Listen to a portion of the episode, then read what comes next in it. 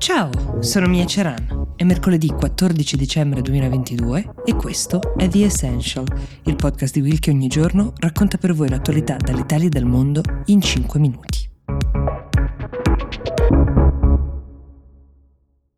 C'è una notizia arrivata nelle ultime ore dalla California, in particolare dal Lawrence Livermore National Laboratory, che sta accendendo grandi speranze nella comunità scientifica di tutto il mondo, ma soprattutto che potrebbe avere delle conseguenze rivoluzionarie per l'emergenza climatica che stiamo vivendo. Parliamo di fusione nucleare, qualcosa di molto diverso dalla fissione nucleare, che è quella legata alle centrali nucleari che conosciamo fino ad ora. La fusione nucleare, infatti, è un processo ehm, attivato dall'uomo che replica la stessa energia che ha il Sole sostanzialmente sostanzialmente avviene quando due o più atomi vengono fusi insieme e diventano un atomo più grande e da questo processo viene rilasciato del calore. Gli scienziati di tutto il mondo lo studiano da decenni, dai tempi di Enrico Fermi per intenderci, sperando di riuscire a replicarlo perché potrebbe effettivamente generare quantità potenzialmente limitate di energia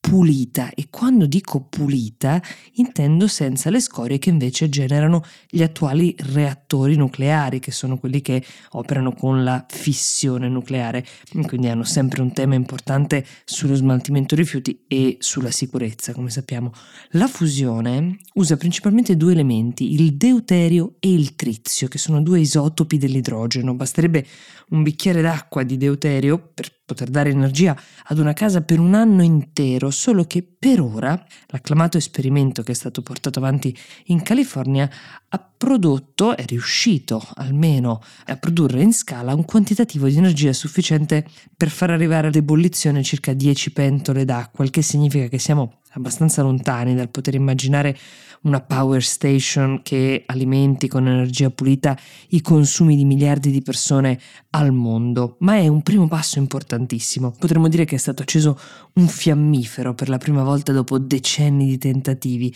e per ora, per ogni tentativo di accendere un fiammifero, sono stati spesi tantissimi soldi, quindi questo è un altro tema, quello dei costi da abbattere, che sarà dirimente per capire se la fusione potrà essere un'alternativa sostenibile per eliminare le altre forme di approvvigionamento energetico che oggi inquinano il pianeta o che portano con sé dei rischi. Potrebbero volerci anni, qualche scienziato ipotizza addirittura 20 o 30, ma nella folle corsa contro il tempo per salvare il pianeta, corsa che sappiamo non ci sta vedendo vincenti, questa è indiscutibilmente un'ottima notizia.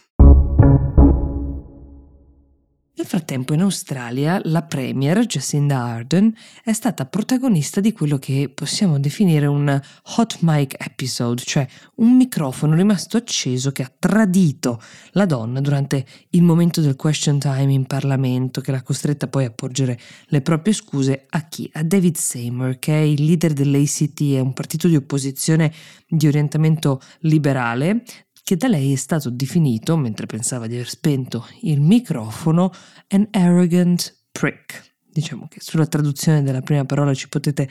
arrivare, la seconda se vi interessa googlatela. Cos'era successo pochi minuti prima? Che Seymour sostanzialmente era intervenuto con un tono molto polemico per chiedere alla Premier di citare anche una sola volta in cui avesse riconosciuto un proprio errore per poi essersene scusata. La Arden, molto irritata, ha risposto parlando come di consuetudine con il presidente dell'Assemblea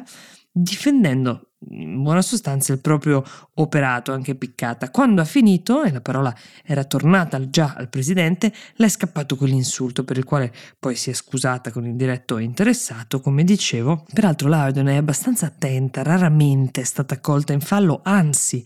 Ricordiamo banalmente la sua pronta risposta quando in una recente conferenza stampa congiunta con la premier finlandese Sanna Marin, un cronista aveva fatto riferimento al fatto che entrambe fossero due giovani donne e lei rispose non credo che qualcuno abbia chiesto a Barack Obama e a John Key, John Key è l'ex premier della Nuova Zelanda, se si sono incontrati perché in comune avessero l'età. Una risposta che aveva fatto all'epoca il Giro del Mondo. La Arden è sicuramente piuttosto amata nel proprio paese, che guida da 5 anni, ha sempre avuto ottimi indici di gradimento, soprattutto per la sua attenta gestione della pandemia, però adesso che si affaccia alle prossime elezioni, che si terranno tra circa un anno, ci arriva con un po' più di tensione perché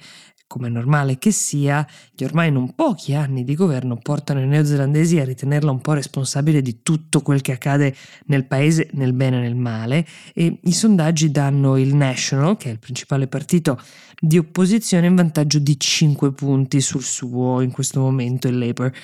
Qualunque sarà l'esito delle elezioni, possiamo star certi che ci sarà una risposta pronta. The Essential per oggi si ferma qui, io vi do appuntamento domani e vi auguro una buona giornata.